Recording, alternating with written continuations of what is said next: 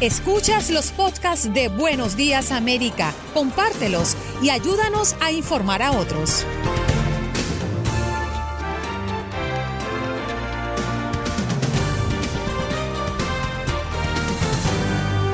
Hoy en Buenos Días América conversando con Max Pérez Jiménez lo que ocurre en la zona triestatal y también con el periodista Jorge Hernández desde Univisión 23 Miami. También tuvimos la oportunidad de conversar con Albert Martínez y dándole seguimiento al huracán categoría 1 Isaías, que está amenazando con llegar a los Estados Unidos a principios de este día sábado. También conversamos con Janet Rodríguez, corresponsal de Univisión en la Casa Blanca, para hablar de la actualidad política desde Washington. Patricia Vélez nuestra periodista de Univisión, conversando de las solicitudes de desempleo que siguen en alza. La psicóloga chilena reconocida, Pilar Sordo, volver a empezar nuestro tema del día y nos explica cómo y cuándo volvemos a empezar. Pablo Ulises Mendieta, dueño de una empresa además deportado, cumple su sueño americano, abre una empresa de desinfección en México que contrata a otros repatriados. Y conversamos con la periodista de Univisión, Lourdes del Río. Dio positivo al COVID-19, nos relata su experiencia y cómo está viviendo desde su habitación los embates del coronavirus.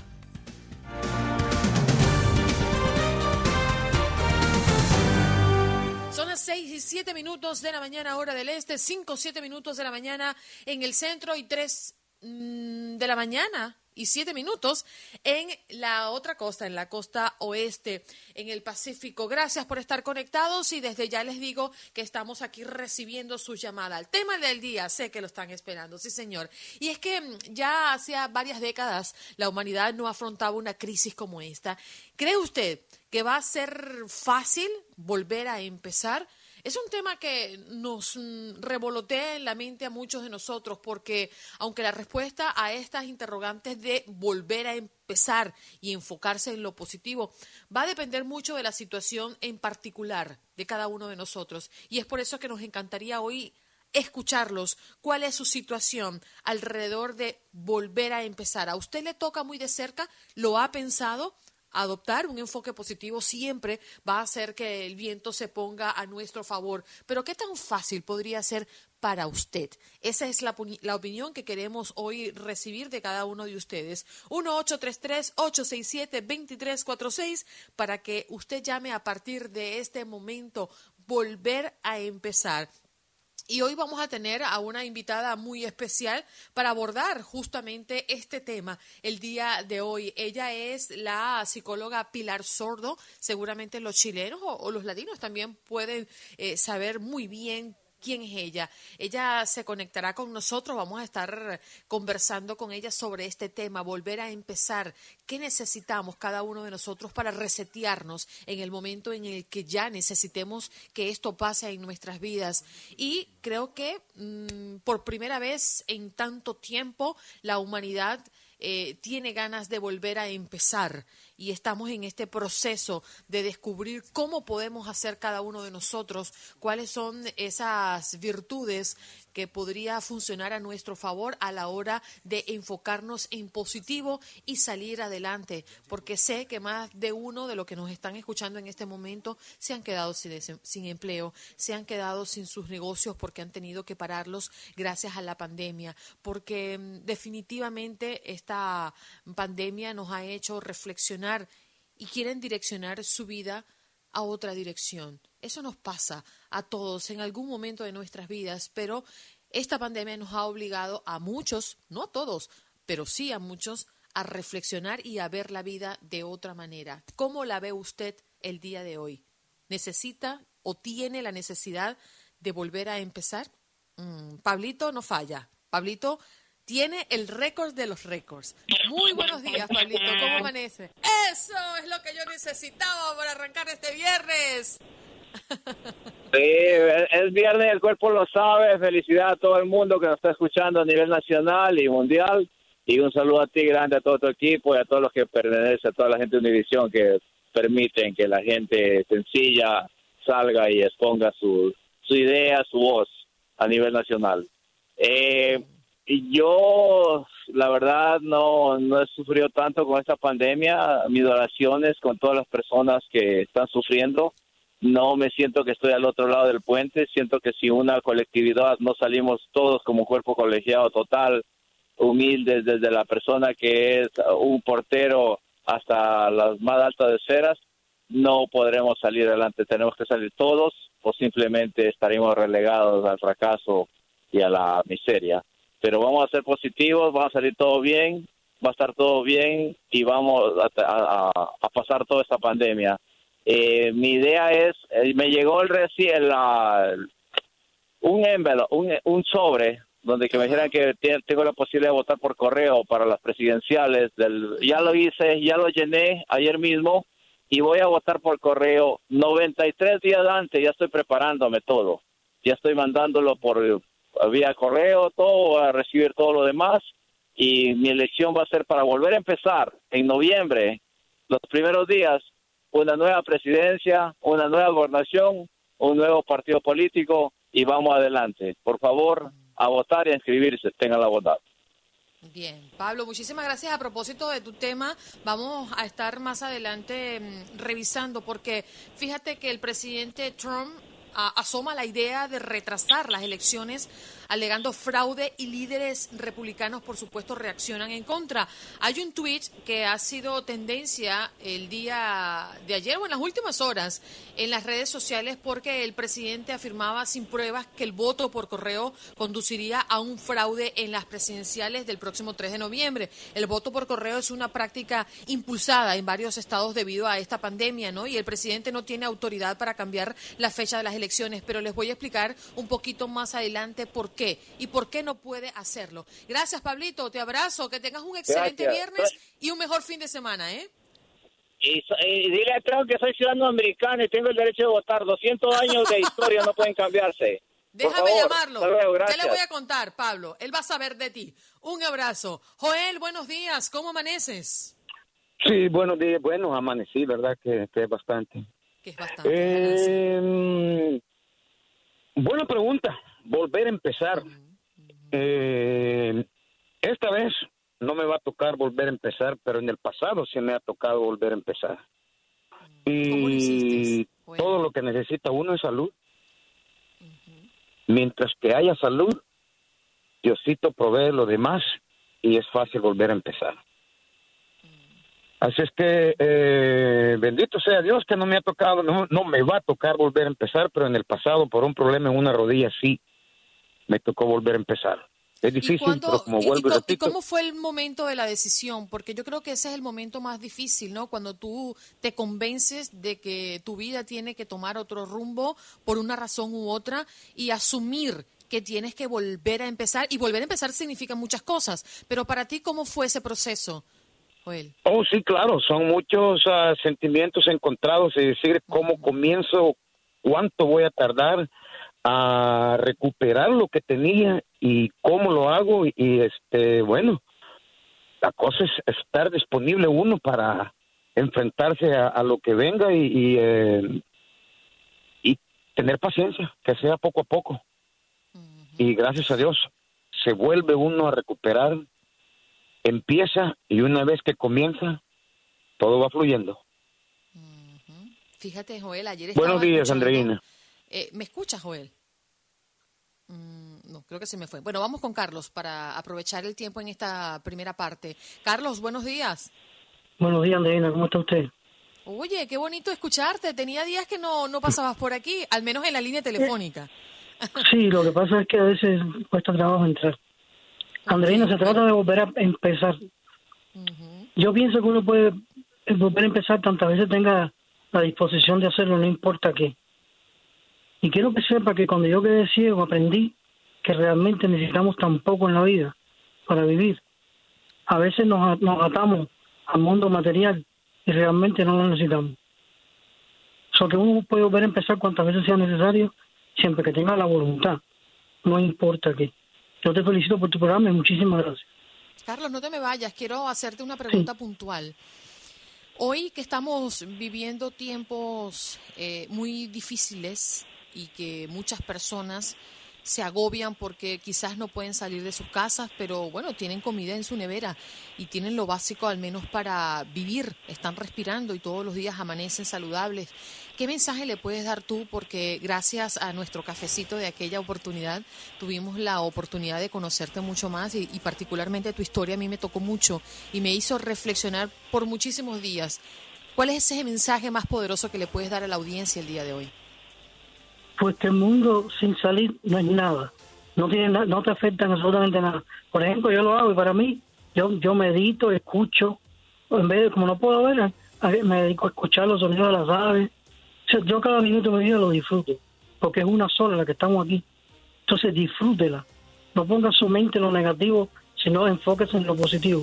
Y usted verá cómo va a triunfar en la vida. Gracias, Carlos. Qué bonito iniciar un día como hoy hablando de volver a empezar y a escucharte a ti, precisamente. Gracias por llamar y por insistir, entrar en las líneas telefónicas.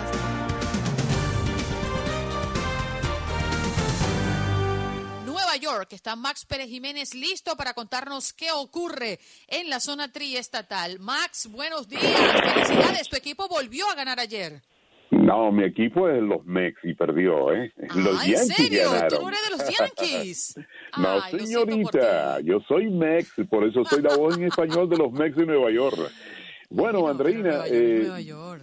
Sí, Nueva York es Nueva York. No muy halagadoras las noticias en el día de hoy. Hoy amanecimos con que Nueva Jersey ha reportado unos dos mil casos en los últimos cuatro días y el gobernador Phil Murphy está que arde, está bravo. Dice que está culpando las fiestas y reuniones por el aumento de los casos. El Estado Jardín eh, está que arde. Phil Murphy anunció que puso en pausa el plan de reactivación económica debido a que se deben, eh, debido a los casos que se han registrado miles de nuevos casos de coronavirus atribuidos naturalmente a las multitudinarias fiestas y reuniones, porque los jóvenes entre 18 y 29 años que son asintomáticos la mayoría, Andreina, pues se creen como que esto no es una realidad. Y de acuerdo con las pruebas más recientes, 500 nuevos casos han sido sumados al total de, del Estado Jardín y ya llegan a más de 180 mil. Desorbitante. ¿eh? Mira, el gobernador de Nueva York, eh, está un poquito preocupado. Dice que cómo se puede poner a New Jersey en cuarentena. Dice cómo. Si New Jersey y Nueva York son una sola ciudad, los casos de coronavirus permanecen estables en Nueva York, pero las cosas no pintan muy bien para el estado vecino de New Jersey. Pero es imposible poner a New Jersey en cuarentena si casi eh, la mayoría de actividades que se realizan en Nueva York y New Jersey van en conjunto. O sea que George Washington Bridge, el Holland Tunnel y el Lincoln Tunnel son parte tanto de Nueva York como de New Jersey. Imagínate que las autoridades de los dos, eh, de, los tres cruces hacia Nueva York, New Jersey, son eh, compartidos por, la, por los dos estados. O sea que es casi imposible poner a New Jersey en cuarentena para que los eh, residentes de, de Nueva Jersey no vayan a Nueva York. Eh, el alcalde Bill de Blasio eh, y el canciller Richard Carranza anunciaron ayer eh, un protocolo de salud y seguridad para el comienzo del año escolar 2021. Esta es una buena noticia, Andreina, porque los niños están desesperados por regresar a, la escuela. Además, ayer, de hecho, tuvimos acá en el programa a una persona que forma parte del Sindicato de Padres Nacional eh, y nos hablaba de las encuestas que se han realizado últimamente en relación a la vuelta a, la actividad escolar y ha sido impresionante las inquietudes que se han levantado alrededor del tema. Y este es un mes eh, que, bueno, finalizando el día de hoy, ya a principios de agosto, de definición, porque ya se dejan ver por ejemplo, en Nueva York, hace un par de días estaban hablando de tener clases al aire libre, de hecho. Sí, esa fue una propuesta que presentó el Contralor del Estado de Nueva York, Springer, y a mí me gusta esa idea. Yo creo que es una forma de, enseñarle a los niños de una forma diferente y en contacto con la, con la naturaleza, Andreina. Tú como madre, ¿cómo lo ves? Bueno, yo tengo temor de enviar a mi hijo eh, en el condado donde yo vivo, que es Broward.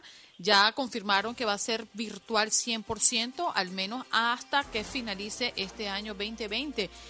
Me da tranquilidad, pero también me da mucha angustia porque tengo que dedicarle un tiempo a mi hijo en los mismos horarios de mi trabajo. Entonces, bueno, se complica la cosa. Logísticamente no es tan fácil cuando trabajamos desde casa, pero hay que hacerlo. Si hay que hacerlo, hay que buscar las maneras de hacerlo, mi querido Max. De todas, de todas maneras, Andreina, tenemos el fin de semana para que tú pienses lo que vas a hacer. Te deseo un feliz fin de semana. Un abrazo. Un abrazo para ti, mi querido Max Pérez Jiménez, con nosotros y las noticias que están ocupando la zona tri.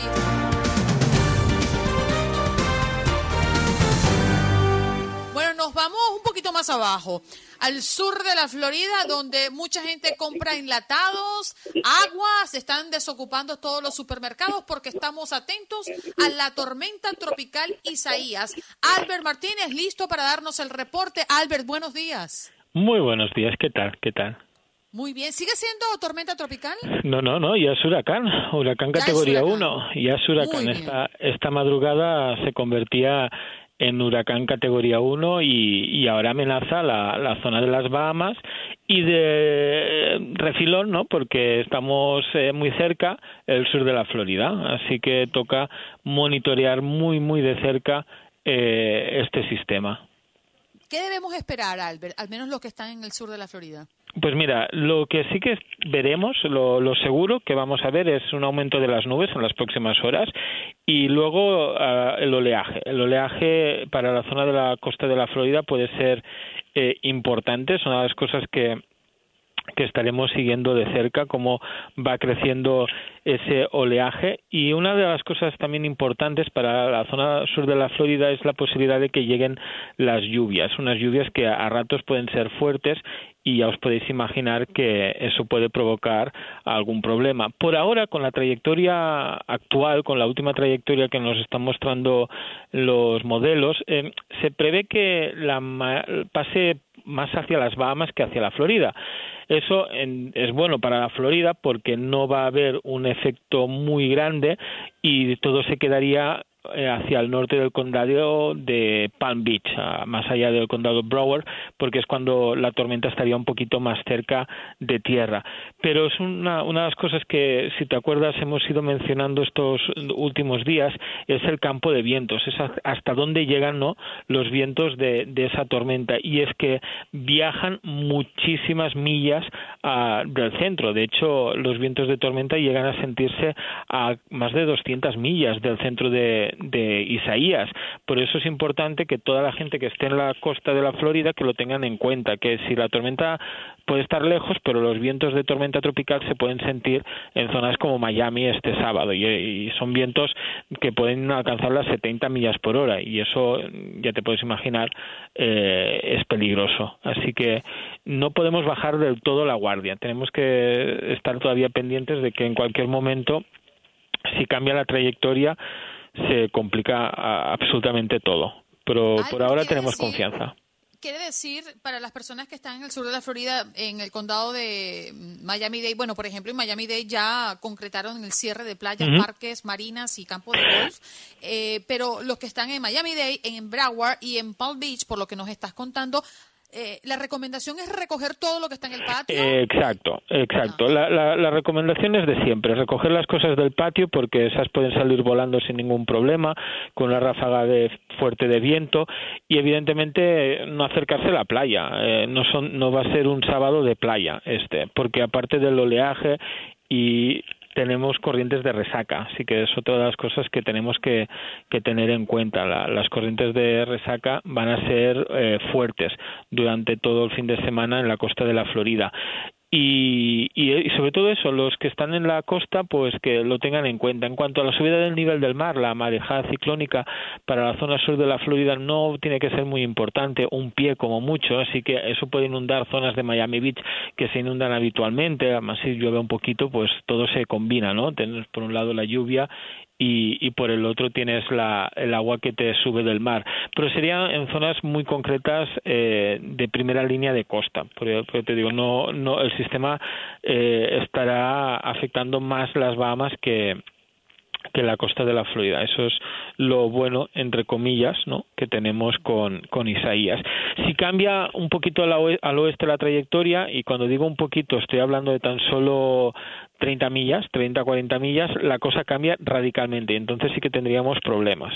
Si se mueve más hacia el oeste, eh, la cosa se pondría muy seria y tendríamos que cambiar todo lo que hemos dicho. Pero eso eh, por ahora no parece que está eh, en, ningún modelo. Ningún modelo muestra esa posibilidad. Ah, de los principales, ¿eh? sí que hay alguno secundario que, que muestra esas opciones, pero tocará monitorearlo, tocará estarlo siguiendo de cerca eh, para ver qué puede terminar ocurriendo. Antes de que te vayas, eh, hablan nuestros oyentes mm, lluvia en Nueva York. Eh, ¿Qué es lo que se espera para el resto del día?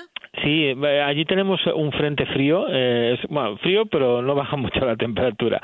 Pero sí, tenemos un frente que nos está dejando lluvia en Nueva York, en toda el área triestatal, en Filadelfia también está lloviendo, en Washington está lloviendo hace un rato, y, es una de las cosas que, estaré monitoreando porque el riesgo de inundaciones está presente en, en, en esa área, en el área triestatal, así como también un poquito más al, hacia el centro, ¿no? Kentucky, sur de Ohio, en toda esa franja alta del Valle de Ohio. Y es un frente que nos trae un poquito de lluvia, riesgo de alguna inundación local. No se va a combinar con Isaías, porque esto es ahora y Isaías llega allí el lunes, martes, eh, o lo que vaya quedando de Isaías, pero lo que está ayudando ese frente es que hoy, por ejemplo, en Carolina del Norte y en Carolina del Sur eh, puedan tener récords de calor en la costa, fruto del viento que sube desde el trópico y que eleva las temperaturas. Albert, muchísimas gracias por conectar con nosotros. Feliz fin de semana, aunque te pase por agua.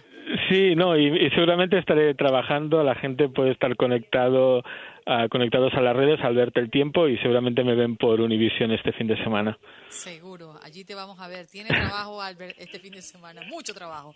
Gracias, un abrazo y feliz día para ti, Albert Martínez, con Ventana al Tiempo.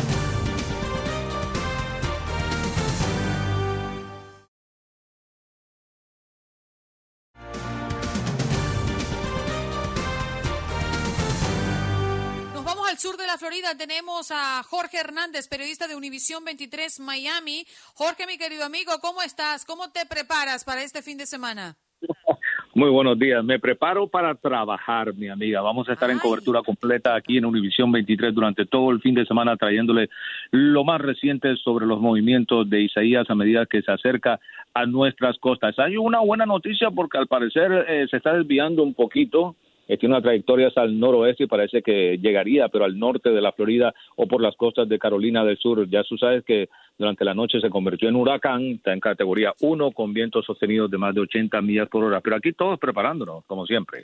Sí, justamente estuvimos hace pocos minutos, Albert Martínez nos actualizó a propósito de Isaías, y, pero de igual manera sugirió que guardaran todo lo que tuviésemos en el patio y que no nos pusiéramos a experimentar, sobre todo por las ráfagas de viento que se esperan al sur de la Florida. Y de hecho, Miami-Dade anunció que cerrarán playas, eh, marinas y campos de golf, inclusive. Bien dicho, exactamente. También están empezando a repartir arena en varios centros aquí, por ejemplo, en la ciudad de Doral, en el Parque Central. Están repartiendo, empezaron ya, eso a las 7 de la mañana. Tú sabes que hay muchas personas que llenan esas bolsas, los ponen frente a sus casas, sobre todo los que viven en zonas de inundación.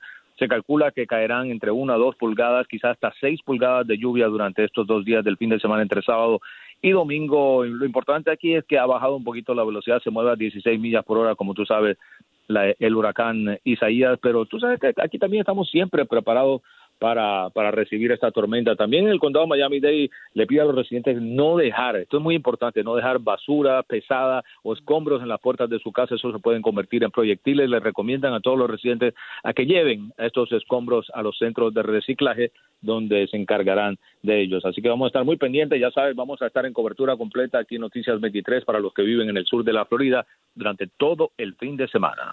Oye, Jorge, antes de que te me vayas, un caso que se dio a conocer durante esta semana y que a mí me tiene como que todavía muy pensando qué habrá ocurrido y tiene que ver con un niño que se encontraron eh, caminando solo en Miramar. Aparece el padre, pero la madre no aparece y de hecho lo que está alrededor de la investigación es que ellos ni siquiera vivían aquí en el sur de la Florida, ¿no? Exactamente, Andreina, es un caso que al principio causó mucho estupor en toda la comunidad porque el niñito apareció solito, desorientado, caminando por las calles de Miramar cuando las autoridades tomaron posesión del pequeño.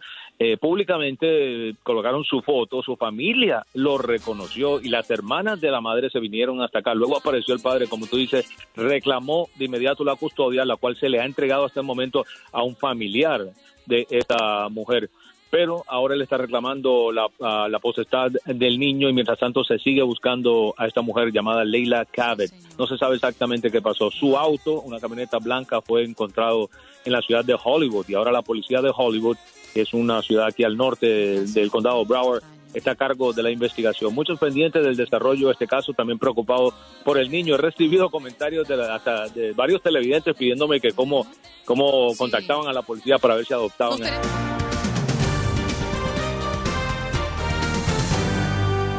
Inmediato, como todos los viernes, nuestra compañera y colega Janet Rodríguez desde Washington, hablándonos de lo que ha sido noticia alrededor de la Casa Blanca. Vaya semana noticiosa. Janet, buenos días. Feliz viernes para ti. Buenos días, feliz viernes para todos ustedes también. ¿Cómo están? Muy bien, desde temprano estábamos abordando y escuchábamos las declaraciones de la mamá de Vanessa Guillén. Creo que ha sido una de las noticias más contundentes desde la Casa Blanca en las últimas horas. Así es, ayer fue la reunión, estuvo la madre, las hermanas, el padre y por supuesto la abogada que ha guiado la familia y los llevó hasta el presidente Trump, declaraciones muy emotivas de la madre de Guillén que le pidió al presidente que por favor llegara al fondo de lo que realmente pasó con su hija.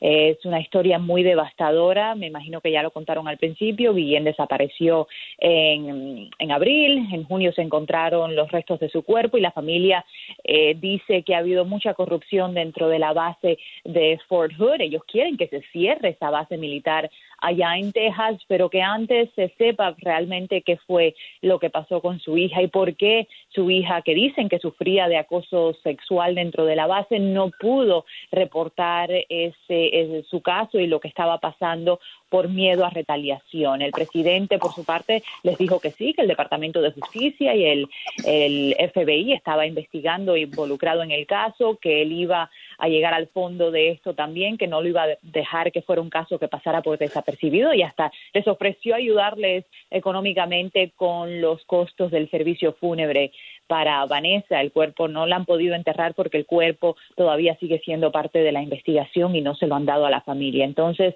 la verdad es que fueron, fue un momento muy emotivo en la oficina oval y vamos a ver que si el presidente ayuda a esta familia como les prometió ayer. Janet, hola. Eh, fíjese que escuchaba ayer al expresidente Barack Obama en, su intervención y me llamó mucho la atención. Estamos a tres meses y tres, cuatro días de las próximas elecciones. Ya estamos en la recta final y hasta el momento había visto a un Barack Obama con unas declaraciones quizás un poco tímidas, pero ayer ya parece tomar fuerza esta maquinaria demócrata con el presidente, expresidente Obama a la cabeza, atacando, eh, criticando, condenando a quienes atacan el derecho al voto y a las minorías, en lo que a claras luces eh, se refería al presidente Donald Trump y esta invitación a que se aplacen las elecciones. ¿Cómo cree que puedan ser recibidas esas declaraciones en la Casa Blanca? Bueno, viniendo del presidente Obama, muy mal. Ayer, eh, cuando se terminó todo lo de Vanessa Guillén, hubo una conferencia de prensa con el presidente Trump en la que estuve presente y la pregunta de la tarde fue ¿usted de verdad piensa tratar de intentar de, buscar que el Congreso, porque al final es el Congreso el que tiene el poder eh, de aplazar las elecciones eh, por simplemente creer falsamente, como lo hemos reportado una y otra vez, que el voto por correo puede llevar a fraude en las elecciones? Esto no hay credibilidad ninguna. Eh, y esa fue la pregunta del día. Él no la supo contestar, no pudo explicar por qué eh, él quiere aplazar las elecciones más allá que decir que podrían estar amañadas y la gente vota por correo y demás y dice no no no yo no las quiero aplazar yo lo que no quiero es que estar después tres, cuatro, cinco meses o hasta años sin saber si, la si, si el resultado de las elecciones fue válido o no. Pero lo que sí pone en duda, y es lo que, lo que decía el presidente Barack Obama ayer, es nuestro sistema electoral, nuestro sistema eh, que por años ha funcionado muy bien y que se han llevado a cabo elecciones democráticas en nuestro país, es el fundamento de, de nuestra nación. Entonces, el presidente Trump pone eso en duda y la crítica fue contundente por parte del presidente Obama de cómo en una democracia como la que tenemos se pueda poner eso en duda. Mm. Janet, saltando un poquito a el COVID-19, eh, hay un informe de la Casa Blanca eh, que habla, un grupo de trabajo de la Casa Blanca que sigue señalando que Utah eh, es la zona roja de coronavirus. ¿Qué, se mueve alrededor de estos días en la Casa Blanca a propósito de, este tema?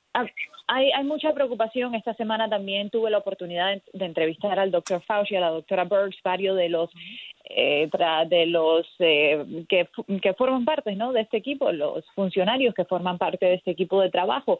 Y no solo Utah, pero ya agrandaron el número de estados que son zona roja, ya son, son más de 20 los estados. Y la gran preocupación me sorprendió es que ellos todavía piensan que la comunidad hispana va a sufrir mucho más que cualquier otra población de, por el coronavirus. Al momento, las hospitalizaciones entre los hispanos son cuatro veces más altas que cualquier otro grupo minoritario o étnico en este país y ellos piensan que las muertes y las hospitalizaciones van a seguir azotando a nuestra comunidad. Nos dijeron, por favor, díganle a su audiencia que ya que suspendan los abrazos, que de verdad eh, usen mascarillas, eh, que eh, las familias en nuestras nuestras casas, ¿no? Vivimos con los abuelos, con los nietos, vivimos multigeneracionalmente eh, en nuestros hogares, que hay que tomar mucho, mucho cuidado porque creen que entre los hispanos vamos a seguir sufriendo desproporcionadamente. Y a esto también el doctor Fauci nos dijo que él cree que los hispanos tienen que tener una alta prioridad para recibir la vacuna cuando esté lista. Y esa, esa propuesta de Fauci cala, eh, Janet, qué interesante que tuviste la oportunidad de entrevistarlo. Sí, sí, sí, y está, y el doctor Fauci es parte de la iniciativa del grupo de trabajo que va a decidir quién recibe la vacuna. Sabemos que, por supuesto, van a ser los empleados del sector de salud, los que están ahí en la primera línea batallando el coronavirus, los primeros, pero de ahí él nos dice que las las poblaciones más vulnerables son las que tienen que recibir la vacuna y por supuesto los latinos están ahí, ahí, ahí al tope de esa lista. Janet, eh, una gran reportera como usted me imagino que ha construido a lo largo del ejercicio profesional el feeling para detectar qué tanta credibilidad, qué tanta transparencia le, genera un hombre que se sienta frente a usted. ¿Qué piensa de, de Fauci? hay un hombre extremadamente eh, conocedor de, su tema y un hombre que no le, no le importa la bulla. Eh, yo cuando, cuando te paras a entrevistar a Fauci, como decimos en inglés, es matter of fact, o sea, te dice lo que es al punto y como es, sin darle rodeos ni, ni andar buscando palabras bonitas para presentar la situación eh, que, tiene que, decir, ¿no? Entonces yo lo veo, yo le pregunté, eh, porque esta semana también el presidente dijo en una de estas conferencias de prensa que porque el doctor Fauci era más popular que él, ¿no? Que el presidente Trump. Y yo le pregunté a Fauci, ¿usted sabe por qué es más popular? Me dice, no, no lo sé ni me interesa, porque yo estoy aquí para combatir una pandemia, no para, para hacer más popular o menos popularidad. Ni leo los tweets, ni leo lo que se reporta en la prensa en cuanto a mi personalidad y mi y, y lo que dice el presidente de mí. Aquí la importancia es la, el coronavirus en este momento y cómo combatirlo. Así que ese es el doctor Fauci, ¿no? Alguien extremadamente eh, interesado en su trabajo y en buscar una solución a esta pandemia. Janet, alrededor de las elecciones, em, y yo creo que eh, lo, debatíamos ayer con Raúl Painberg, que nos acompañó desde Houston, justamente esas declaraciones eh, de la que hablas y comentas del presidente Trump, eh, prácticamente diciendo por qué él y no yo. ¿Se siente Trump disminuido ante el desafío de la pandemia? ¿Cómo lo visualizas? Sí, sobre todo por toda la crítica que ha recibido, ¿no? Porque, y, crítica auto, eh, eh, que él se ha puesto en, el lugar para que lo critiquen, cuando dijo lo de la hidroxicloroquina, cuando dijo lo de los desinfectantes, no, es que ha hecho una, una serie de comentarios a través de, de, de los meses que hemos estado sufriendo por esta pandemia que no le ayudan. En cambio, el doctor Fauci se ha convertido en un ícono nacional y, hay muchos que lo critican, ¿no? Vamos, que, la crítica hacia Dr. Fauci ha sido grandísima también y a su credibilidad. Y el mismo presidente Trump ha puesto eh, en duda la credibilidad del, del Dr. Fauci, pero aún así se ha convertido en un ícono, en un ícono nacional y el presidente, por supuesto, sabemos que eso, con su ego eh, que, que lo precede, eh, no, no se siente bien, no, no le gusta no ser el protagonista en este momento. Bien, Janet. Bueno, te agradecemos enormemente. El tiempo se nos fue. Yo, yo miraba el reloj, digo, no, pero que ya son las 8 y 15, tenemos que marcharnos. Janet, te abrazo. y, un fuerte para tu chiquitín. Y seguro, y seguro que Leo, y seguro que Leo está preguntando dónde está mi mamá. ¿Dónde está? ¿Dónde está? El viernes que viene les fallo porque no voy a estar trabajando, pero nos vemos en dos semanas. Seguro. Es una falla dolorosa. Fuerte abrazo, Janet. Igualmente, papá. Janet Rodríguez, nuestra corresponsal de Univisión en Washington, allí en la Casa Blanca. Bueno, es que el tema, el tema con Trump nunca se agota, Juan Carlos. No, Andreina, no. Y, me llama la atención porque esta es una interpretación personal. Lo veo que da un paso hacia adelante, pero también eh, los resultados eh, a las propuestas que hace, que respetables, es decir, puede que uno no las comparta, pero son propuestas y planteamientos del presidente de los Estados Unidos y no se pueden ignorar, eh, le salen fallos en contra. Por ejemplo, el, fallo que le bloqueaba la, propuesta que había hecho alrededor de la carga pública y cómo un juez federal se la bloquea y, no, le, da la razón. Eh, lo que sucedió con los, soñadores, es decir, en momentos difíciles vive.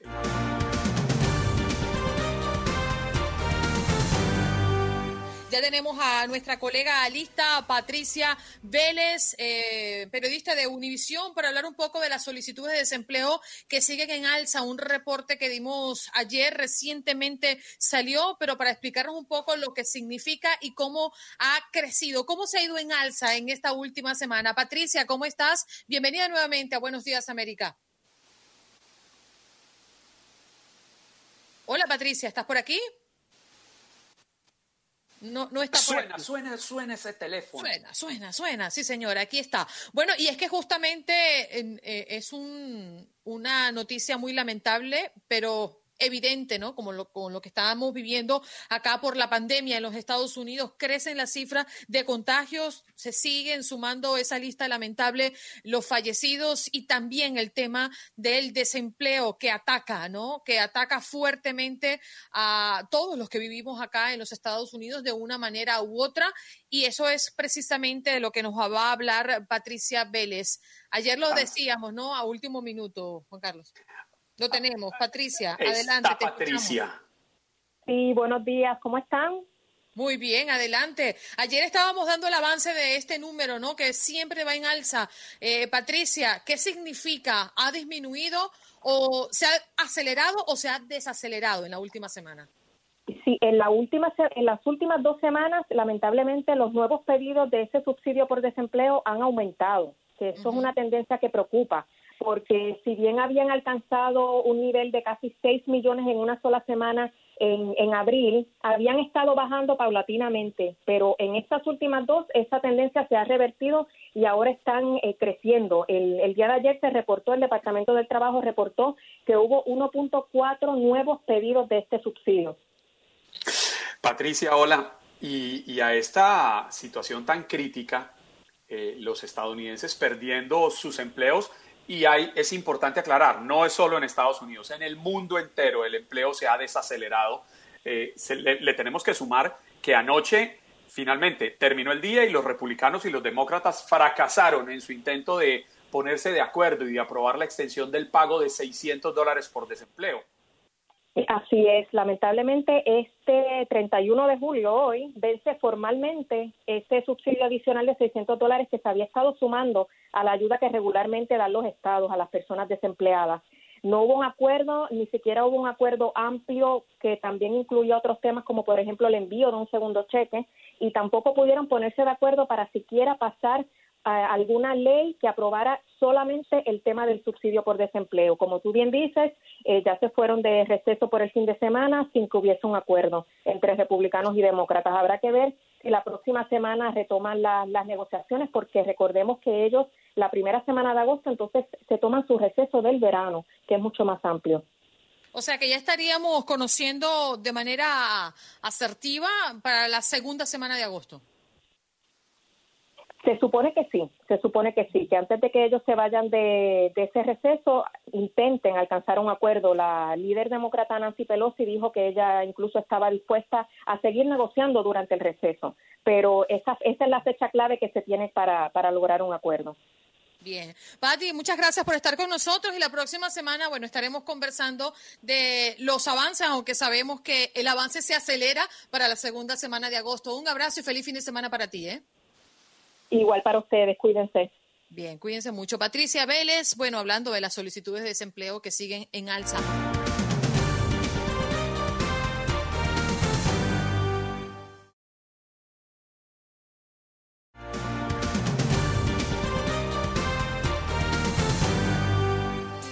Sí, señor. Buenos días, América de costa a costa. Nos escuchamos desde Los Ángeles hasta Miami. Gracias por estar conectado también a través de nuestro Facebook. Buenos días, AM. Para los que no están conectados todavía, pues vayan para vernos así frescamente, directo, face to face y compartir a través de esta maravillosa comunidad que en tiempo de pandemia se ha fortalecido. Vámonos con nuestra próxima invitada, pues eh, la esperábamos desde hace un par de semanas y la anunciábamos desde bien tempranito acá en Buenos Días América, la doctora, la psicóloga, pues que hoy nos va a hablar y centrarnos sobre el tema del día. Lo tenemos en la mesa desde bien tempranito. Doctora Pilar Sordo, gracias por estar con nosotros. Buenos días. Buenos días, ¿cómo están? Un placer. Gracias por la invitación. Además es que la trayectoria y la fama de la doctora Pilar es larga, Andreina. ¿Y, y, por qué dices fama? ¿A qué te refieres con la fama? Pues, el reconocimiento que tiene, la ah. forma en que ha hecho crecer sus redes sociales con temas tan cotidianos que, que, hacen parte de la vida diaria, pero que parecen ser muy complejos y ella los aterriza de una forma tan humana. He caminado mucho por la vida. Mis 54 años no son en vano.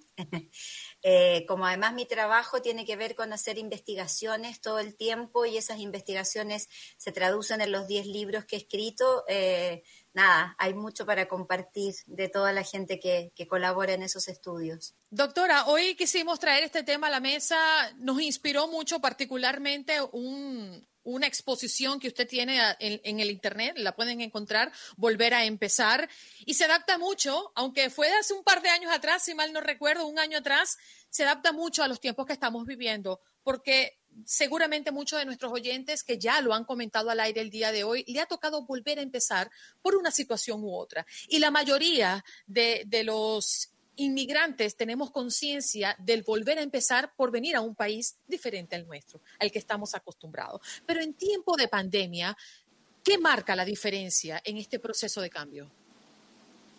Em, mira, eh, todos los organismos mentales a nivel mundial, yo he estado estudiando mucho estos cuatro meses, todo este proceso, definen lo que estamos viviendo como una pausa. Eh, y parece ser que la gente que va a salir fortalecida de este proceso va a ser la gente que va a aprovechar la pausa para cualquier cosa, desde aprender a cocinar hasta terminar una relación de pareja tóxica, digamos. Pero ese volver a empezar eh, tiene que ver con, con, todos. ¿Cuántas veces no hemos vuelto a empezar? Que, que dejamos una dieta y volvemos a empezar, que dejamos el ejercicio y volvemos a empezar, que se nos muere alguien perdimos a alguien y hay que volver a empezar sin esa persona, que perdimos el trabajo y hay que empezar, cosa que, que, hoy día va a ser muy fuerte con el tema de la crisis económica. Entonces estamos invitados a volver a empezar casi todos los días. Yo diría que es casi un ejercicio cotidiano. Sí, Pilar, esta, esta pandemia nos golpeó a todos de una u de otra forma. Yo soy colombiano y en mi tierra se dice, me imagino que en sus países, en sus países. Andreina es venezolana, usted es chilena. Venezuela también. Me imagino que en sus países también se repite aquella frase que reza, que nunca es tarde para volver a empezar. Y eso es lo que quisiera preguntarle. ¿Hay alguna edad, hay algún límite para eh, centrar nuestras esperanzas en un nuevo comienzo, en recargarnos de energías, levantarnos, sacudirnos las rodillas y arrancar de nuevo cada vez que caigamos?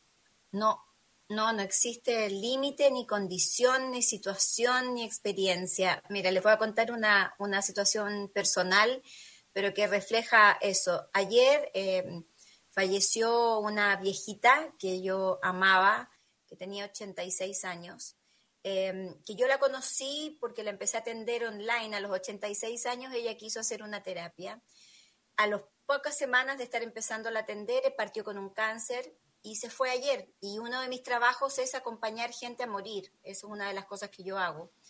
A, la persona y a las familias. Y ella partió de cero a los 86, antes de que le diagnosticaran el cáncer. Después la acompañé, por supuesto, en todo el proceso del cáncer, hasta ayer de madrugada que se fue. Eh, y ella tenía muchas ganas de, sanar un montón de cosas que afortunadamente y gracias a Dios lo logró hacer, logró sanar todo antes de que le viniera el cáncer. Entonces, ¿cómo te voy a decir que hay tope? No, no hay tope. Eh, no hay tope de nada en la vida para cumplir los sueños. En, en, El Segundo de Coraje, que es el libro más reciente que yo escribí, hay una frase que a mí me fascina, que no es mía, la dijo uno de los participantes del estudio, que hay que estar donde el alma sonríe. Y yo creo que si algo nos va a dejar esta pandemia es que hay que tener el coraje de tomar las decisiones para poder estar donde el alma sonríe. Porque seguramente ustedes dos, por ser colombianos, venezolanos y por además tener el tema de la migración, saben cuando el alma duele. Yo también lo sé, mi vida ha sido muy difícil. Entonces, uno tiene claro que el alma duele y duele mucho cuando duele. Eh, pero por lo mismo también uno ya aprende a saber cuando el alma sonríe por lo tanto en esa sonrisa, eh, que es una sensación interna muy profunda, casi secreta diría yo, es donde hay que trabajar para estar y por eso que hay que eliminar, porque estamos expertos en desinfectar cosas, ¿no? Eh, cosas, cuerpos, superficies, lechugas, todo tipo de cosas, pero no hemos desinfectado y eso es algo que hay que desinfectar y hay que hablar las emociones, lo que nos va pasando a lo largo del día. La desinfección emocional es tan necesaria como la desinfección de una superficie. Doctora, volver a empezar es una decisión. Seguramente, y, y, para muchas personas queremos ayudar a aquella persona que nos está escuchando en este momento y dice, quiero volver a empezar, pero no sé por dónde comenzar qué debo hacer y qué debo tomar en cuenta, porque estoy sensible, porque no sé si volver a comenzar es la mejor decisión. ¿Qué le puede decir a esas personas? Primero que cuando uno siente que tiene que volver a empezar es que tiene que volver a empezar, no está equivocado. hay, hay, que escuchar el mensaje, lo que pasa es que nosotros somos, los seres humanos somos expertos para hacernos los idiotas y no escucharnos, o sea, no hacernos caso de aquello que escuchamos porque nos da miedo. Eh, y antes de empezar hay que hacer una pausa. Eh, antes de volver a empezar es necesario hacer una pausa, detenerse, planificar ese volver a empezar, preguntar, estar en silencio, preguntarse de verdad qué es lo que quiero empezar a hacer, hacia dónde quiero dirigir mis sueños, cuáles son mis sueños pendientes, soy o no soy feliz, estoy donde quiero estar, estoy con quién quiero estar, eh, qué cosas por ahí quedaron en esta caída que tuve eh, y que me hace volver a empezar, ¿qué, ¿qué, quedó pendiente? ¿Qué es lo que tengo que retomar para, para volver a, a, vivir ese comienzo? Y de ahí, en esa planificación, hay algo súper importante, Andrina, que es, por favor, plantéense metas cortas. Si no mm. caemos en el típico juego de las promesas de Año Nuevo, que son un desastre que donde en el año nuevo todos prometemos que este año vamos al gimnasio, somos más cariñosos, bajamos 5 kilos, y estamos en agosto y no hemos hecho nada, digamos. ha subido 5. Pues, y seguro, con la pandemia además. pero, pero, pero yo creo que hay una fórmula con la que yo trabajo que, que da muy buenos resultados, que es entender que sueño más voluntad es igual a logro. El sueño por sí solo no sirve de nada si uno no le, no le planifica, no planifica la voluntad y no la, no la traduce. Ahora, esa voluntad es distinta a ti, a mí, y es distinta en distintas áreas. Yo no tengo voluntad, por ejemplo, para hacer ejercicio, pero tengo voluntad titánica para cualquier otra cosa en la vida. Por lo tanto, para hacer ejercicio me tengo que proponer metas cortas. No puedo decir que voy a hacer 400 abdominales diarios, porque evidentemente al tercer día no voy a hacer nunca más. ¿Y eso está bien, doctora? Porque hay mucha gente que se castiga. Dice, yo quiero ah. bajar de peso, pero, pero es, que, es que yo no soporto ir al gimnasio, no soporto todos los días hacer ejercicio, no me gusta, pero sé que tengo que bajar de peso. Entonces vives en esa lucha contigo mismo. O sea, ¿hasta, hasta qué punto eso es sano para nosotros? Primero hay que aceptar qué es lo que uno de verdad quiere cambiar, porque a mí me importa el ejercicio. Yo ya tengo 54, sé que me hace bien, sé que me siento bien después que lo hago. Lo que pasa es que nunca establecí una disciplina en mi propia vida que tuviera que ver con cosas para mí, mi vida está hecha para los otros. Entonces he tenido que aprender a darme tiempo para mí, planificarlo, pero con metas cortas, porque, porque si no estoy condenada al fracaso, digamos. Eh, eh, entonces, el, el, cómo uno, por ejemplo, se propone, eh, que es una típica frase, ay, quiero bajar 5 kilos. No, es que esa no es la meta, la meta es bajar 100 gramos y después de los 100 gramos me pongo muy contenta porque ya los bajé, entonces bajaré 200 pero voy de a poco. Cuando uno vuelve a empezar, tiene que tener muy claro el pragmatismo del establecimiento de las metas, porque si no, se van a desvanecer en el tiempo. Pilar, pero sabe que yo siempre me he preguntado qué tan importante es tener metas que de alguna forma sean realizables. Porque si yo en este momento me planteo, no, es que yo quiero un apartamento en la Quinta Avenida de Nueva York de cuatro mil pies cuadrados y quiero tener un Lamborghini y quiero ser dueño de la mitad de, Apple, pues son metas que a claras luces no voy a conquistar y me voy a convertir en un hombre lleno de frustraciones. ¿Qué tan importante es tener realidades, que nuestras metas sean reales? Lo que pasa es que hay que preguntarse, ¿para qué quieres todo eso? Eh, el sentido que tiene una meta también es súper importante, porque yo me puedo proponer, voy a volver a usar el ejemplo del, ejercicio que es tan común en, toda la gente, y ustedes que están en verano, además, eh, están a full con todo ese tema, nosotros estamos en invierno acá en América del Sur, eh, ¿qué es para qué? ¿Yo para qué quiero bajar de peso? Porque quiero yo ser reconocida como delgada, porque quiero vivir una vida saludable, porque quiero sentirme yo mejor, es que el motor es súper importante, porque ¿para qué vas a querer tener ese departamento eh, que, de, alguna manera te va a generar tanto desgaste en la vida? Eh, y tiene que ver con la identidad, tiene que ver con tus sueños más profundos y al final, si algo también nos deja esta pandemia es que necesitamos mucho menos de lo que tenemos. Eh, y por lo tanto, así como yo he, estado sacando ropa para regalar, porque efectivamente voy a regalar ropa que no necesito tener, eh, y así sucesivamente vamos entendiendo que por meta corta, meta satisfactoria, sueño más voluntad es igual a logro y puedo empezar de nuevo a plantearme todos los desafíos que yo pueda estar queriendo en la vida. Doctora, nos queda un par de minutitos nada más. Me gustaría preguntarles sobre la decisión de volver a empezar. ¿Tiene una edad? No, no, no quiero encasillarlo. Lo que quiero es que me diga si en su larga experiencia usted ha visto que de repente a los 40 o a los 50 es donde la mujer o el hombre comienza a pensar y rediseñar su vida de cara a su vejez. ¿Eso ah. ocurre naturalmente? Eh, no, naturalmente no, yo creo que forzadamente. Eh, en general ahora que la vida se alargó eh, a los 30 y algo, más o menos, Así como a los niños les preguntamos qué quiere ser cuando grande, a los 30 y algo a la gente hay que preguntarle qué quiere ser cuando viejo, digamos. Eh, porque, porque hay que planificar la vejez, hay que, hay que tomar decisiones con respecto a la vejez, económicas, afectivas, físicas, del lugar, de, de, mil cosas. Entonces, yo te diría que en general entre los 35 y 40 años es un momento de quiebre en términos de decir yo cómo quiero seguir, digamos. Y, eso muchas veces lleva a volver a empezar. Hay gente que sigue un continuo, pero, pero en general hay mucha gente que tiene procesos de crisis muy fuertes a esa edad y que vuelve a empezar ya conectada, no tanto con el tener cosas, sino más bien con eh, el sentirse diferente. Y ahí hay montones de, de, modelajes y de cambios que, se producen dentro de la conducta. Sabe que yo ayer le decía a Andreina, eh, usted que habla de eso, de tener cosas, y yo Andreina le decía que me llamaba mucho la atención, que quizás tendíamos a calificar el éxito por las propiedades, por las riquezas materiales, por lo que podemos ver. Y yo siempre he sido un eterno convencido de que una persona es exitosa en la medida en que logre impactar positivamente a quienes tiene a su alrededor, en la medida en que logre dejar un legado, bien sea en sus hijos, en sus hermanos, en su comunidad, y eso es lo importante en la vida. ¿Cómo lograrlo en unos segundos, doctora, que se nos acabó el tiempo? Total, es que estoy súper de acuerdo contigo. Ustedes viven en un país que, que, define la identidad en base a lo que se tiene. Eh, y creo que, que, hay que trabajar y el mundo latino en eso puede aportar mucho para definir la identidad en base a lo que somos. Y, Doctora, se nos fue el tiempo, pero yo no quiero dejarla ir sin que nos dé sus redes sociales donde podemos consumir más de su experiencia.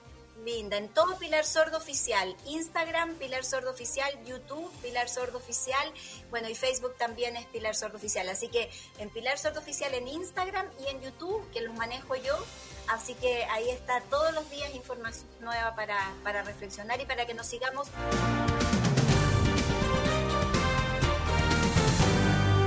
Bueno, vámonos con nuestro próximo invitado. Él es Pablo Ulises. Fue deportado a México en el año 2006. Jamás pensó que tendría la oportunidad de cumplir su sueño americano en México y mucho menos de poder ayudar a otros a cumplirlo. Hoy en día logró encontrar en medio de la pandemia el negocio que lo sacaría adelante a él y otros repatriados.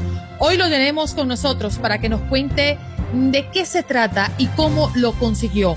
Pablo, gracias por estar en Buenos Días América. Bienvenido.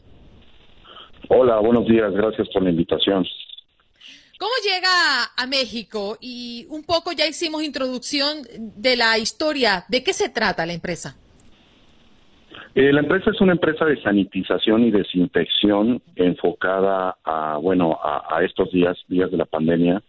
Eh, estamos dando apoyo a cualquier tipo de empresa, restaurante, hotelería, eh, para que estén listos para el regreso sano eh, en sus actividades. Nosotros ofrecemos la sanitización de los, de los espacios por medio de termonebulización. El químico es muy noble, no es este, dañino para humanos, ni para animales, ni para el medio ambiente. Es una tecnología europea la que estamos usando el día de hoy.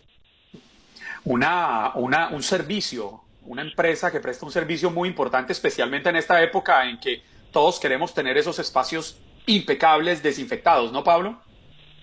Es correcto, es correcto. el proyecto nace hace cuatro meses. Este, tengo la oportunidad por medio de mi hermano en Cancún, Quintana Roo, obtener la, la distribución de, dicho servicio.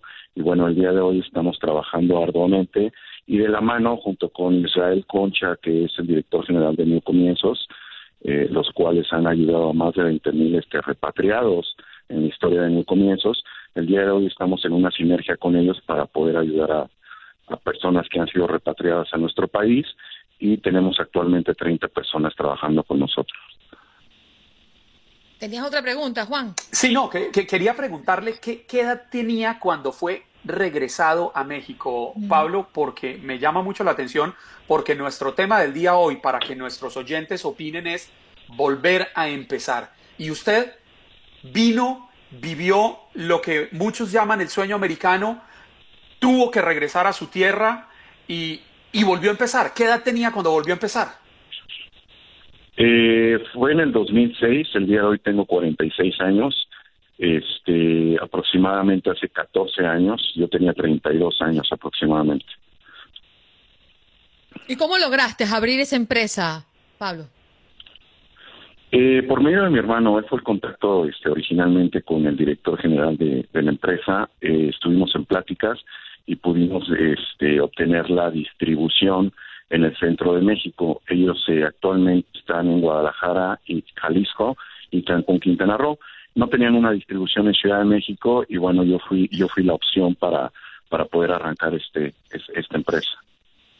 Sabe Pablo, eh, quisiera apelar a su corazón para que nos lo abra, porque muchos inmigrantes en Estados Unidos, quienes lamentablemente no tienen un estatus migratorio definido, viven con el temor de ser detenidos, miran hacia atrás constantemente a ver si alguien los sigue y no saben qué va a pasar, si algún día tienen que regresar, pero a usted lo deportaron y usted eh, me imagino que en algún momento sintió que el mundo se acababa, pero supo levantarse y con firmeza decir, aquí estoy y voy a poder. Dígale a, las personas que nos escuchan cómo, cómo se saca la fortaleza para arrancar de ceros. Sí, bueno, eh, efectivamente, como comentas, es difícil, ¿no? Es difícil estar en un país que no es tuyo, es difícil estar en un país donde finalmente no tienes documentación para poder estar tranquilo, eh, pero eh, considero y creo que, que si lo podemos hacer en Estados Unidos, también lo podemos hacer en México, eh, siempre y cuando tengamos ganas de salir adelante. Eh, tengo un dicho por ahí que eh, cuando se quiere se puede. Eh, sí, yo regresé a, a México, a mí este, me dieron salida por Ciudad Juárez, Chihuahua, regresé con una mano enfrente y una atrás, y bueno, pues lo principal era, era primero buscar dónde quedarme, eh, afortunadamente con algunos chicos que con los cuales también corrieron con la misma suerte que yo, este, nos pudimos quedar eh, en, en, una de las casas de ellos, que era originario de Ciudad Juárez, Chihuahua, y al siguiente día eh, empezar a buscar trabajo. Eh, una de las fortunas que he tenido es que por el idioma inglés he podido tener este eh, eh trabajo no a, a niveles altos y, y, esa vez no fue la excepción pude conseguir un trabajo inmediatamente ya que era una frontera y este y bueno seguir adelante no tratar de tratar de crecer tanto la parte personal como la parte profesional. Pablo no no se vive igual cuando levantas una empresa y levantas una empresa con propósito. Y es el caso de tu empresa. Tu producto final es la sanitización y la desinfección, pero detrás de ello hay un montón de historias que contar basadas en la oportunidad que le pudiste dar a otros repatriados. Esto cambia un poco el fin definitivo o quizás ese propósito inicial que tuviste a la hora de tomar esta decisión y cómo llegaste a tomar esa decisión. Eh, bueno, finalmente eh, yo experimenté en carne propia, ¿no? Eh, todo lo que pasan nuestros nuestros compatriotas al, ser este repatriados, en este caso, ¿no? Yo lo experimenté y no es una experiencia muy grata. Eh, una de mis inquietudes desde que yo regresé a Estados Unidos ha sido esa, tratar de ver la posibilidad de ayudar o de cómo ayudar a, a todos estos chicos y chicas, señores, señoras, este, eh, eh, de qué forma los podemos apoyar pues obviamente para que no regresen eh, en las mismas condiciones, ¿no? Para que tengan más recursos y puedan salir adelante. En coordinación con Israel Concha de New Comienzos, he tenido la oportunidad de empezar a hacer eso. El enfoque de la empresa este, fue principalmente ese, ¿no? Estamos en un proceso ahorita de pandemia, este, el, el negocio de sanitización es fuerte porque todo el mundo necesita sanitizar sus espacios. Creo que este es la, el momento adecuado para empezar a contratar personas que actualmente están sin trabajo, que han sido repatriadas y bueno, empezar a ayudar a esas familias que, que, que, este, que lo necesitan. ¿no? Pablo, en nombre de pues toda la comunidad que en algún momento ha sentido lo que tú sentiste y le diste la oportunidad a aquellos que en sentimiento están muy similar a ti, pues gracias por hacerlo y por ayudar a nuestra comunidad. ¿eh? No, pues, gracias por la oportunidad de, compartir este mi historia. Eh, estamos trabajando con la parte de sanitización, traigo dos empresas más atrás de mí, donde manejamos oficinas ejecutivas y de coworking, y tenemos una inmobiliaria, que es una empresa de, bienes y raíces, donde también estamos empleando eh, por medio de mercadeo a, chicos y chicas que, que han sido repatriadas últimamente. Qué bien, empresas con propósito. Pablo Ulises, que fue deportado a México en el 2006, nos relata su historia y cómo a través de sus negocios y de su éxito ayuda a otros repatriados. Muchas gracias, Pablo. Que tengas un feliz fin de semana. Gracias, igualmente. Feliz día. Bien. Bueno, nos vamos, ya lo habíamos comentado anteriormente en nuestro programa, un poco conocer la historia, cómo, qué pasa, por qué ocurrió eh, la historia de nuestra compañera de Univisión, Lourdes del Río, que la verdad he seguido su reciente historia en su red social, en Instagram, y, y me ha conmovido y también me hago la pregunta por qué y cómo. Lourdes, gracias por estar en Buenos Días América de Costa a Costa. Bienvenida al show. Muchísimas gracias por la invitación. Feliz día a todos. Relatábamos a nuestros oyentes, eh, Lourdes, ¿Cómo has sido tú de precavida? ¿Cómo has sido tú de incisiva y convidando a nuestros compañeros eh, allí en Univisión, a los pocos que, que asisten físicamente, a cuidarse? Y cuando diste positivo, creo que la mayoría de las personas que han conocido tu, tu perseverancia en el tema dicen, ¿cómo? ¿Por qué? ¿Qué le pasó? La misma pregunta te la hiciste tú cuando diste positivo, Lourdes. Sí, así es, y, esa fue la primera reacción que obtuve de todo el mundo. Tú, no puedes ser, no puedes ser la, el, policía de las mascarillas. Pero bueno, me tocó y sí, me, hice esa pregunta eh, de primera intención, te confieso y le confieso a tus, a tus eh, radioescuchas que me, que me puse muy triste, ¿no? Por ahí hasta una lagrimita cayó porque no, no podía creerlo, no podía entenderlo, pero nada, después te calmas, aceptas tu realidad y tratas de hacerlo mejor con ella, que es lo que he hecho yo, llevarme, convertirme en la voz, ¿no? De, de que la gente entienda que la pandemia no se ha terminado, de que está en su peor momento y de que incluso a la gente que se cuida tanto como me cuidaba yo le puede dar. Lourdes, todos los días, eh, en los últimos meses, los televidentes de Noticias Univisión la han visto usted reportar desde Newsport, el edificio donde funciona la división de noticias, y desde la calle, contando esta realidad que nos abruma, contando un breaking news que se ha extendido por seis meses. Eh, ¿En algún momento imaginó que usted pudiera terminar convertida en una más de esta estadística de personas que enfrentan este virus? Mi querido Juan Carlos, yo creo que eso a todos nos pasa un poco por la mente porque sabemos que estamos exponiéndonos. Pero como yo tomaba tantas medidas de precaución, yo pensaba que, en realidad pues habían pocas probabilidades de que me diera. Sin embargo, ya ves, eh, falta quizás un momento solamente, un descuido, que es que debe haber ocurrido, aunque yo no lo recuerde, algo que tocas, que alguien tocó que está contaminado y olvidas lavarte la cara, hay las manos y luego te pasas la mano por la cara y bueno, ahí, ¿no? Eh, no, no tengo idea de cómo puede haber sido, pero en el terreno de la especulación pienso que haya sido algo como eso, porque en realidad no es como que yo fui a lugares y me congregué con gente, yo en realidad del trabajo a la casa y, y de la casa al trabajo, por eso tan y tan sorprendida. Mm. Lourdes, escuché en unas declaraciones que diste que el médico te había dicho que no te había pegado tan fuerte gracias o posiblemente gracias a que te cuidabas y que pudo haber sido una pequeña parte del virus que entró a tu cuerpo. ¿Nos puedes explicar un poquito más? Porque, porque quizás es difícil de entenderlo, ¿no? Sí, sí, eso ha llamado muchísimo la atención porque confieso que, que ni yo tenía esa información. Aparentemente, las pruebas que se hacen acá en Estados Unidos no traen esa información, no te dicen qué cantidad de virus entró en tu cuerpo para ser positiva.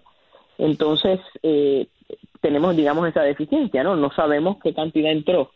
Mucha gente piensa, bueno, pero eso no es tan importante. Bueno, aparentemente sí lo es, porque de eso es lo que va a determinar eh, que te dé muy mal o que te dé quizás no tan mal. Yo pienso que, y piensan los doctores que me lo comentaron, que puede ser la razón por la que a mí me dio de una manera muy desagradable como es el coronavirus, pero nada serio como que me llevara al hospital, ni nada por el estilo, ni con eh, problemas respiratorios. Entonces, aparentemente, como yo me cuide tanto, como yo siempre tuve la mascarilla, como yo pues hice las cosas como se supone que se hagan, si el virus entra, entra en una cantidad menor. Entonces, eso hace que me enferme menos, incluso hace también que tenga menos capacidad de infectar a otros. Pero de nuevo, todos sabes, como tú bien sabes y, y, y saben tus radioescuchas, de esta enfermedad aprendemos todos los días, porque es algo tan nuevo que muchas veces nos acostamos sabiendo una cosa y nos levantamos sabiendo otra. Lourdes, ¿y cuáles fueron tus síntomas puntuales? Yo te diría que el mayor, mayor, mayor fue el dolor de cabeza, muy, muy, muy tenaz el dolor de cabeza y además que yo, como le comento a todo el mundo, a mí nunca prácticamente me da dolor de cabeza, no padezco de migraña, no, no es algo que es, digamos, inherente a mi, a mi persona. Entonces por eso me fue como una banderita roja, ¿no? Yo dije, y este dolor de cabeza tan raro de repente, y, no se me quitaba, y me agarraba el área de la nuca, y súper, súper fuerte. De ahí entonces empezaron a darme em, como dolores de garganta, ya un poco parecido a la gripe, ¿no? Em, los dolores esos del cuerpo, etcétera, y el cansancio, que yo lo he bautizado el cansancio COVID, que es el que todavía tengo, es la única cosa que me queda todavía, que es un cansancio así como como si hubieras trabajado muchísimo o como si hubieras caminado muchísimo, un, cansancio un cansancio difícil de explicar, pero pero muy desagradable, la verdad. Lourdes, ayer hablábamos con nuestros oyentes de la importancia de los amigos en los momentos difíciles y he tenido la oportunidad de ver en sus redes sociales que soy un fanático suyo, además del inmenso cariño que le tengo y, he visto cómo le llegan, le llegan eh, regalos de comida de sus amigos, mensajes, cómo la han rodeado. Lourdes, ¿qué tan importante es sentirse querido en estos momentos de dificultad? No, eso ha sido vital. Yo diría que ese amor, ese, esa solidaridad es la que me ha levantado de la cama y la que, me ha hecho superar esto, porque ha sido increíble. O sea, tú pensarías que en una situación tan, tan particular como esta, donde yo tengo algo que es contagioso, pues todo el mundo por razones lógicas como que nadie quiere estar cerca de mí. Sin embargo, tuve tanta gente que me dijo, y, obviamente que les dije que no, porque gracias a Dios tengo a mi esposo y, él se encargó de todo, pero tanta gente que me decía, ¿estás segura que no necesitas que te lleve una compra o que te la mande con, algún servicio de estos? O, hay algo que te apetece, que quieres que te lleve, yo te lo dejo allá afuera, no tengo que entrar. O sea, fue una cosa increíble. Y, bueno, hubo gente que era más cercana que le dije, ok, sí, sí, perfecto, claro que sí, tráeme la sopa y déjamela ahí o, o, lo que sea, ¿no? Eh, y eso fue muy, muy lindo porque además eh, al principio yo tenía un poco, parte del cansancio y parte de, me faltaba un poquito el aire, eh, hablar me, me, me costaba, ¿no? Porque me cansaba demasiado, entonces mucha gente que me llamaba, yo le decía, por favor, mejor escríbeme porque va a ser más fácil pero así, o sea, por texto no te puedo explicar la cantidad de gente, por email, por llamadas que yo contestaba diciéndole eso, que me, mejor me escribieran.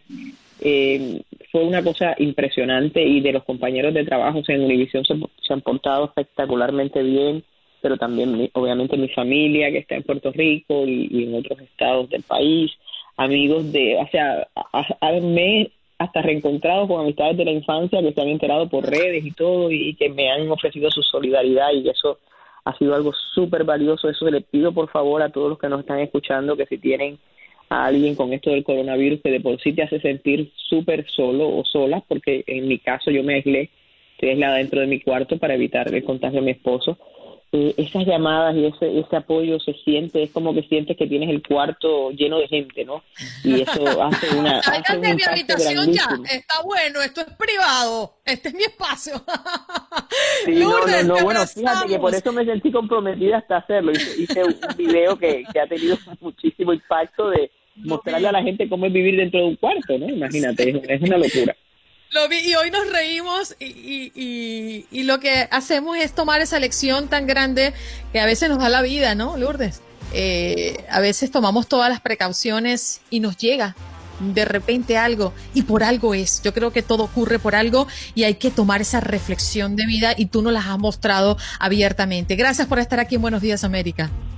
Gracias a ustedes por la invitación y un abrazo. Lourdes, cuídese mucho. Quienes la queremos, la necesitamos pronto de regreso. Chao. Mucho, mucho cariño para allá también.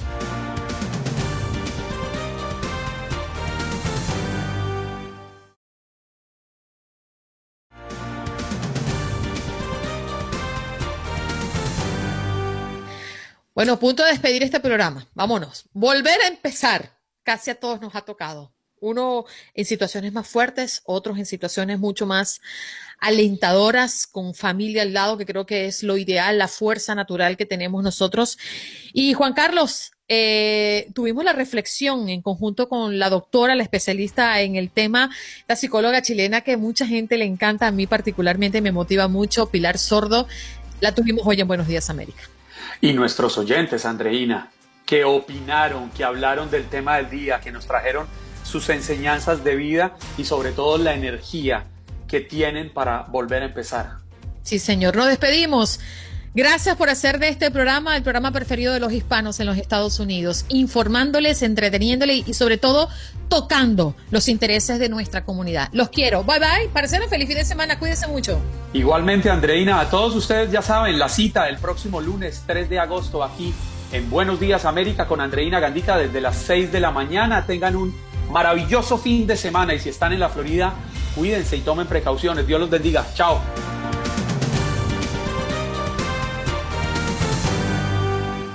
Espero que hayas disfrutado de nuestro podcast y recuerda que puedes seguirnos en las redes sociales en Buenos Días AM. Esa es nuestra página en Facebook. Nos reencontramos en otro podcast.